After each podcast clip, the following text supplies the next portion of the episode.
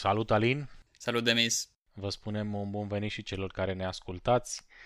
Uh, am rămas uh, numai noi doi. Uh, de data ne asta. pare rău pentru Dragos și pentru Raul. O să încercăm să, să facem ce o să putem. Uh, nu avem foarte multe de spus la subiectul de săptămâna aceasta.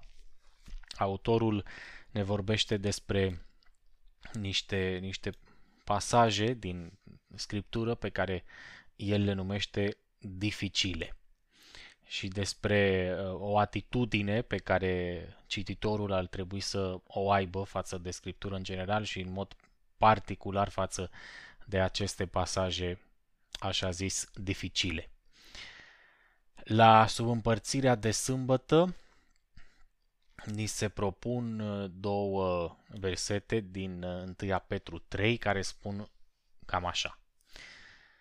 Să credeți că îndelunga răbdare a Domnului nostru este mântuire, cum v-a scris și prea iubitul nostru frate Pavel, după înțelepciunea dată lui, ca și în toate epistolele lui când vorbește despre lucrurile acestea.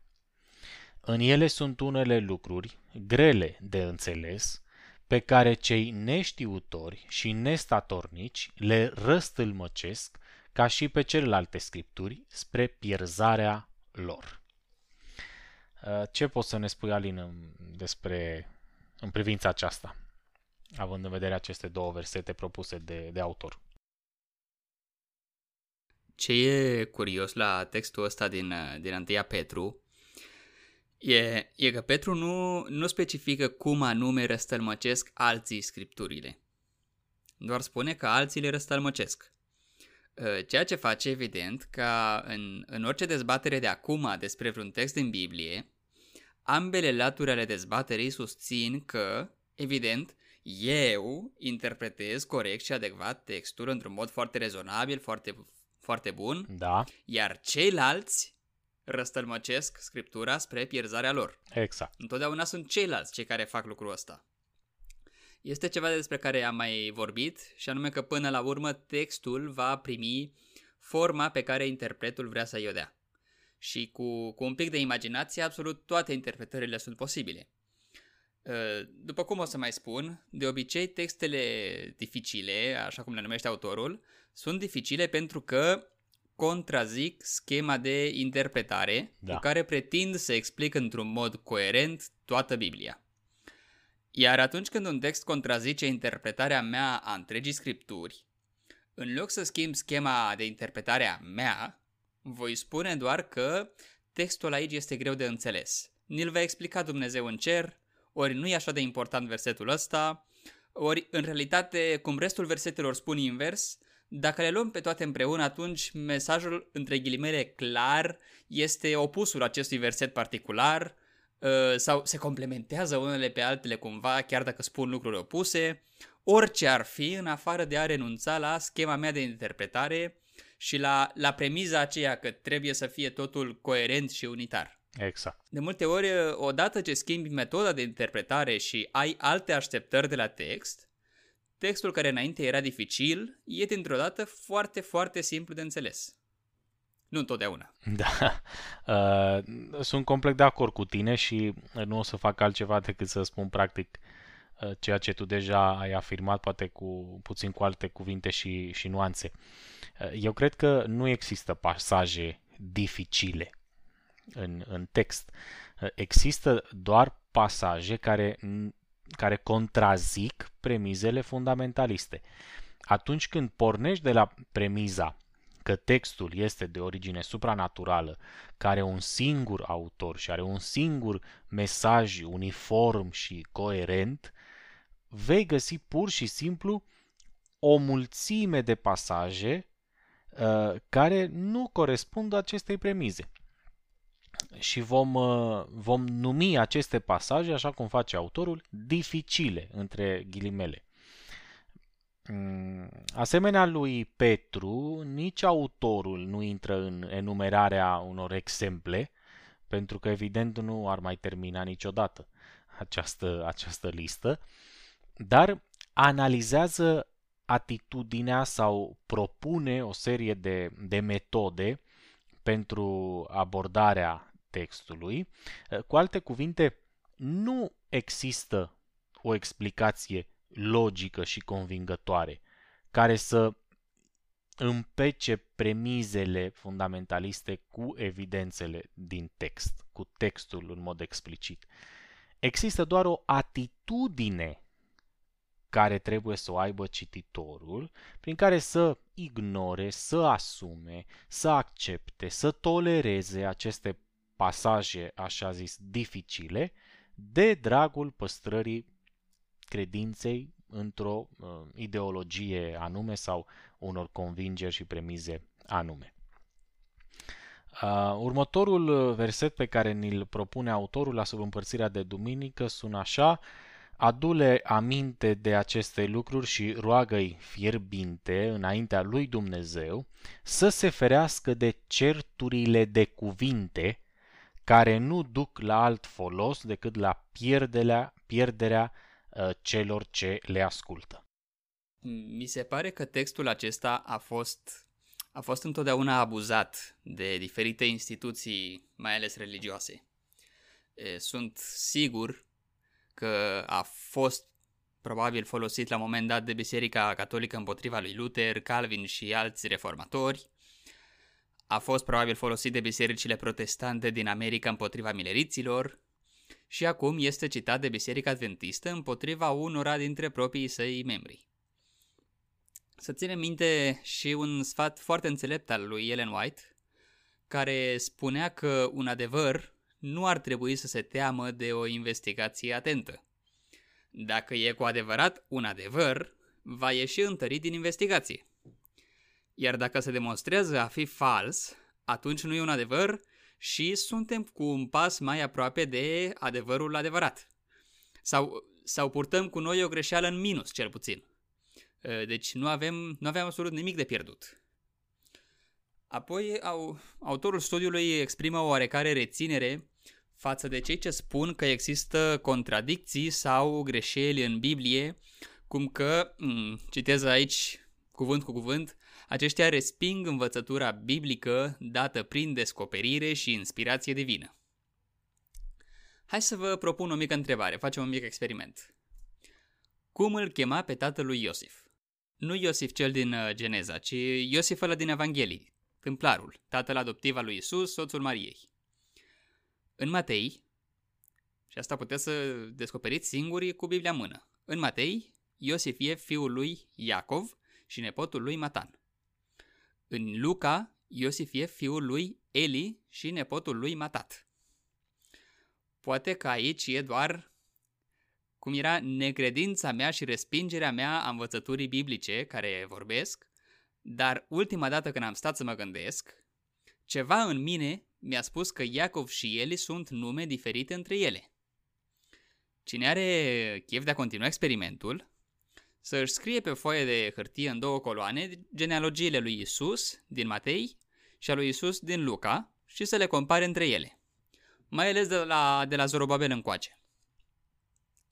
De asemenea, e curios să te mai întrebi anumite chestii. Uh, așa, de curiozitate, dacă compari cu genealogii din Vechiul Testament. De exemplu, uh, nu vi se pare curios că Matei e foarte asemănător cu cronologia din Antia Cronici 1, dar Luca deviază mai mult de acolo? Cu ce diferă Matei de 1 Cronici? Nu cumva, o idee nebunească, cumva a făcut ceva schimbări ca să coincidă numerele de 14 generații între fiecare punct cheie. Dacă le puneți în două coloane, o să vedeți ce se întâmplă. Apoi, Luca nu cumva are mai mult sens dacă ne gândim că Luca nu avea la dispoziție cartea cronici și și-a construit genealogia din alte surse, sunt unele nume care diferă în Septuaginta, care era traducerea grecească a Vechiului Testament, și textul masoretic evreiesc pe care e bazat e bazată traducerea pe care noi o avem acum. De exemplu, pentru cine caută poate găsi în Geneza 10 cu 24 că Arpacșad e tatăl lui Selah, după cum spune în textul masoretic. Ă, dar în Septuaginta, Arpacșad e tatăl lui Cainan. Luca spune că Arpacșad e tatăl lui Cainan, așa cum spune în Septuaginta. Deci aproape sigur folosea, folosea Septuaginta, nu aceeași uh, traducere pe care o avem noi. Uh, acum, pentru cine e slab în credință, să nu se uite, să sară peste genealogii când citește Biblia sau să se uite, dar fără prea multă atenție. Dar pentru cine vrea să cunoască, atunci să ia un pic și o hârtie și să descopere singur ce și cum. Dacă cineva ne ascultă la punctul ăsta din trimestru, probabil vrea să știe, altfel nu ne-ar asculta pe noi vorbind de chestii, așa că o să vă spun că nici genealogia din Matei, nici cea din Luca, aproape sigur nu sunt fapte istorice. Genealogia e o, e o unealtă în plus cu care scriitorul Evangheliei creează în mintea cititorului identitatea lui Isus. În Matei, genealogia formea, ă, forțează, forțează acea simetrie de 14 generații, 14 generații și 14 generații pentru a exprima cumva împlinirea vremii și, în plus, amestecă nume de regi și de preoți din istoria Israelului acolo unde începe să umple cu alte nume care nu sunt de prin Biblie, adică după Zorobabel, pentru, pentru a identifica pe Isus cu Mesia, cel uns, care e rege și e mare preot la superlativ, e marele preot definitiv. Plus că genealogia încapsulează deja o parte din mesajul predicat de Isus, pentru că include niște femei străine și sau de o reputație dubioasă în genealogie. În Luca, genealogia are exact 77 de generații, număr foarte rotund și frumos din punct de vedere simbolic și, probabil, la fel de artificial ca și cele trei seturi de 14 generații din Matei. Iar în timp ce Matei insistă asupra rolului lui Isus ca Mesia cel așteptat de Israel, perspectiva lui Luca e mai universală. Isus se trage din Adam, de unde vin toți oamenii. Dacă adăugăm faptul că asta, Cartea Apostolilor, e scrisă de același autor ca și Evanghelia lui Luca, acolo vedem și mai accentuat mesajul acesta. Ieșirea creștinismului din iudaism spre o predicare a Evangheliei la neamuri, mai ales de către Pavel și avem acolo experiența prin care trece Petru pentru ca să înțeleagă ideea aceasta, avem Consiliul de la Ierusalim fix pe tema integrării neamurilor în rândul credincioșilor. Uh, Luca, Luca insistă asupra unui mesaj universal care trece peste granița asta a distinției dintre iudei și neamuri. Și asta e un exemplu a ceea ce spuneam mai devreme. Uh, dacă insiști să interpretezi Evangheliile ca și cum ar fi documente istorice precise, poți să stai o viață întreagă încercând să faci cumva ca Iacov și Eli să fie aceeași persoană doar de dragul premizei tale că Biblia e precisă din punct de vedere istoric și că nu are nicio greșeală sau contradicție. Dar dacă schimbi așteptările tale și tratezi genealogiile ca ceva ce se apropie mai mult de, de poezie decât de istorie, atunci începi să înțelegi care e mesajul și scopul real al acelor versete. Și asta nu se întâmplă doar cu Biblia. E, genealogiile în antichitate erau des folosite pentru pentru a configura identitatea unei persoane. Uh, Agamenon, de exemplu, un rege din Grecia, care e o persoană semi-mitologică, are diferite genealogii date de diferiți autori. Și într-un caz anume, are, deci același autor îi dă două genealogii diferite în două cărți diferite. Deci pur și simplu nu era așteptarea asta pe care o avem noi ca o genealogie să se corespundă precis cu o realitate istorică.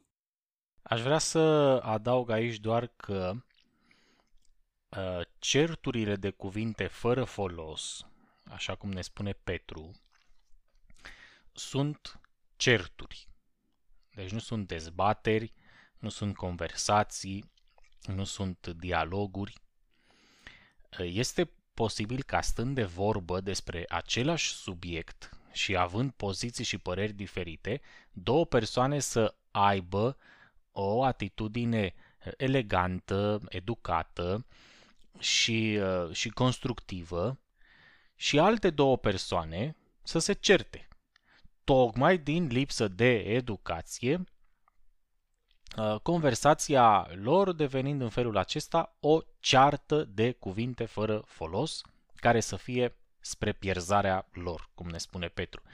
Dar problema nu este dezbaterea în sine a subiectelor controversate, um, nu există niște subiecte despre care nu are rost să discutăm.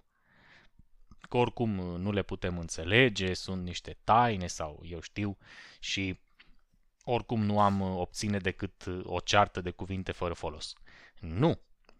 Problema este lipsa atitudinii și educației necesare pentru abordarea acestor subiecte. Iar pierzarea, cred că nu este părăsirea unor convingeri sau a unor uh, idei, unor dogme bisericești anume. O persoană uh, poate să înceteze să mai creadă în interpretarea literală a Genezei în urma unei conversații sau unei dezbateri, fără să fie spre pierzarea lui. În schimb, două persoane care dezbat despre uh, dacă includem alemanii sau hunii în cele 10 coarne din Daniel 7 și uh, pot să, să aibă această discuție în așa manieră încât să fie spre pierzarea lor, oricât de convinși ar fi de istoricitatea cărții lui Daniel și de uh, interpretarea uh, istoricistă a acestei cărți. Deci, în concluzie, eu nu știu sigur ce a vrut să spună aici Petru, dar personal consider că soluția nu este evitarea subiectelor controversate, ci dobândirea unei educații și unei atitudini potrivite pentru a aborda aceste subiecte. Aș vrea să amintesc o idee pe care o susține autorul în această subîmpărțire de duminică. Spune, ei cred că Biblia este o carte mai mult sau mai puțin omenească și consideră că ea conține imperfecțiuni și greșeli. Adesea, cel care pornește cu o astfel de gândire nici măcar nu încearcă să caute o explicație care să ia în considerare unitatea și veridicitatea scripturii, care sunt urma faptului că este inspirată de Dumnezeu. Deci, uh, aici autorul susține că important este atitudinea cu care pornești. Și dacă uh, ești dispus să iei în considerare o explicație sau alta. Um, deci vorbim despre niște premize um, adoptate înainte de studiul Bibliei. Eu cred că lucrurile sunt foarte simple. Dacă în Biblie există o unitate, aceasta va ieși la iveală singură, în urma studiului, ca o concluzie a studiului. Nu e necesar să pornim de la premiza că Biblia este un text unitar. O să ajungem la concluzia aceasta dacă va fi cazul. Bineînțeles, eu personal cred că nu este cazul. Și de asemenea, în locul autorului, nu aș îndrozni să Uh, leg originea divină a cărții sau inspirația autorilor de către Dumnezeu de unitatea textului. Cred că este foarte riscant ideea aceasta. Cât despre apropierea de Biblie cu umilință și supunere, așa cum ne întreabă autorul la sfârșitul subîmpărțirii, eu aș prefera alte două atitudini. În primul rând, răbdare pentru a citi un text care este destul de greoi, dar care merită parcurs, fără îndoială, și în al doilea rând onestitate pentru a accepta ceea ce scrie în text, fără să forțezi textul, pentru ca acesta să corespundă unor premize anume sau unei uh, ideologii anume. Trecând la următoarea subîmpărțire, autorul ne întreabă ce facem cu textele pe care nu le înțelegem sau care nu se încadrează în modul în care înțelegem noi adevărul. Da, deci la, la împărțirea de luni autorul spune unele lucruri care cred că sunt foarte adevărate. De exemplu, spune că persoanele sincere vor aborda dificultățile din Biblie cu atenție și nu vor prezenta informația scoasă din context, nu vor distorsiona adevărul cu un limbaj pompos și nu îi vor induce în eroare pe alții prin manipularea dovezilor. Probabil dacă, dacă întreb pe un membru de rând care e, uh, de exemplu, cel mai vechi fragment pe care îl avem din Noul Testament, voi răspunde, uite, fac o pauză acum ca fiecare care ne ascultă să, să aibă timp să răspundă, măcar să se gândească la un secol. Despre ce secol vorbim. E, deci, vorbesc acum de o bucată de papirus pe care să fie scris ceva din Noul Testament și care să fie supraviețuit, adică să existe undeva printr-un muzeu astăzi. E, care e cea mai veche bucată de papirus care avem azi? Bun, probabil ați, ați avut timp să vă gândiți. Cel mai vechi fragment din Noul Testament e scris cel mai devreme în anul 125. E un fragment din Evanghelia lui Ioan care e mai mic decât un card de credit, deci o bucățică așa mică pe care sunt câteva cuvinte. Alte cărți din Noul Testament nu, nu stau la fel de bine ca, ca Evanghelia lui Ioan. De la epistola a doua și a treia Ioan, de exemplu, nu avem nimic care să fie mai vechi de anul 350. Deci, timp de mai bine de 250 de ani după data în care probabil a fost scris originalul, nu știm cine, când, une, unde și mai ales cât de bine a copiat originalul. Sperăm că a copiat bine și lucrăm cu, cu ce avem, dar nu știm, pur și simplu. Țin minte atunci când eram un adolescent mai mic, și citeam cu mare curiozitate semnele timpului pe timpurile de înainte să fie redactor șef Norel Iacob. Și printre altele am citit acolo o informație care mie la momentul acela mi-a întărit credința. Și anume că avem fragmente mici din Marcu din anii 60-70, deci evident cartea a fost scrisă în anii 60, înainte de căderea Ierusalimului și așa mai departe. E, oamenii de istorie necreștini citesc în Marcu profețiile despre căderea Ierusalimului și deduc de acolo că a fost scrisă probabil după căderea Ierusalimului. Dar acele fragmente demonstrează că greșesc. Problema evident e că acele fragmente nu există. Din Evanghelia lui Marcu avem uh, niște fragmente din anii 150 sau spre 200. Deci exact când a fost scrisă cartea nu va fi niciodată 100% clar. E, e bine, dacă venim la timpuri mai recente, în, uh, s-a întâmplat ceva în anul 2012, era un, o dezbatere fix pe tema uh, le, cât de încredere sunt evangheliile ca și test, uh, documente istorice și așa mai departe între Bart Ehrman și David, David Wallace. E, David Wallace a, a anunțat în momentul acela în dezbatere că există o un fragment din Marcu de la sfârșitul primului secol, adică din anii 80 sau 90 după Hristos. Ceea ce a fost la momentul acela o, o bombă. Și când o să-l putem vedea? Peste 2 ani. Au trecut de atunci mai bine de 2 ani și foarte recent, adică în mai sau iunie 2020, a ieșit la lumină faptul că nu există acel manuscris. Familia Green, o familie de milionari e, foarte evanghelică și fundamentalistă. Au ceva companie care se numește Hobby Lobby, care se pare că e ceva mare prin Statele Unite, dar nu știu exact ce e. e în fine, ei au o chestie care este un muzeu al Bibliei și au cumpărat timp de mulți ani manuscrise scumpe pentru muzeu. Au cumpărat și cu o sumă enormă, care nu se știe exact cât, un presupus manuscris din Marcu din secolul 1 doar că nu era din secolul 1 și cel care li l-a vândut i-a înșelat și nici nu avea manuscrisul în posesia lui ca să le-l poată vinde. E, David Wallace, în esență, ce a făcut este că a auzit despre chestia asta, nu știa că e fals și a vândut pielea ursului înainte de a-l prinde.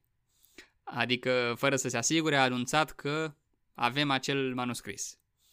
Așa că acum dacă căutați pe Google despre manuscrise din Marcu din secolul 1, o să dați peste o grămadă de chestii despre scandalul acesta, care e rușinos pe altă parte.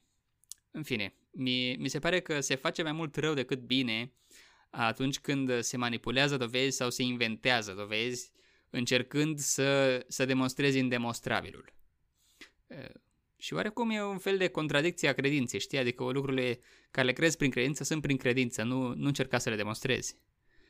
Și ar fi mai bine să recunoaștem, uh, să recunoaștem limitările premizelor folosite până acum în, uh, în citirea textului și să, să lărgim orizontul pentru ca să, ca să putem avansa. În cazul acestei subîmpărțiri, eu, sincer să fiu, nu am absolut nimic de comentat.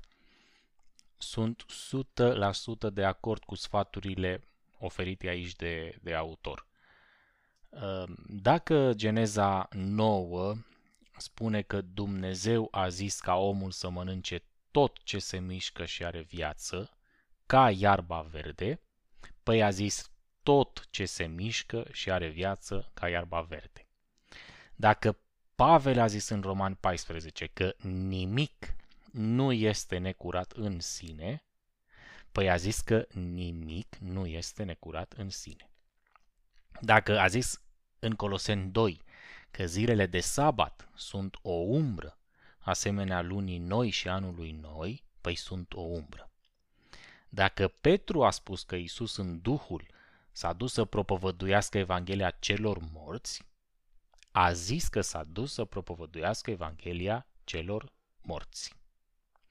Și dacă aceste texte nu se încadrează în înțelegerea mea a adevărului, așa cum ne întreabă autorul, sau în imaginea mea a Bibliei ca un text unitar, păi să fim sinceri și să acceptăm lucrul acesta. Biblia nu conține un adevăr unitar și un mesaj uniform și așa mai departe, fără să recurgem, cum tot autorul foarte bine ne sfătuiește, la concluzii pripite și la dovezi nefondate.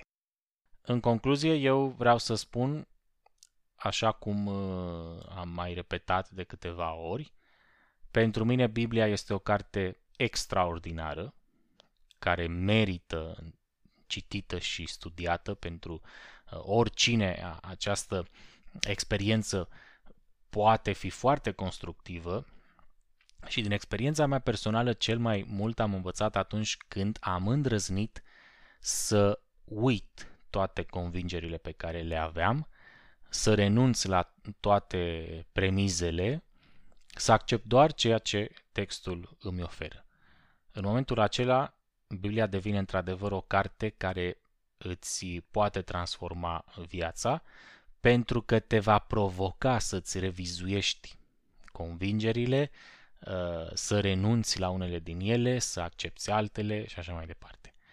Când pornești studiul uh, cărții, fără să crezi că deja știi ceea ce o să îți spună și uh, ești predispus să îți schimbi convingerile sau părerile despre ea și ceea ce ea te învață în funcție de concluziile la care ajungi în mod onest odată ce ai citit cartea și nu încercând să împeci textul cu niște premize de la care ai ales să, să pornești în mod uh, arbitrar. Terminăm aici? Terminăm aici. Săptămână bună! La fel, la revedere!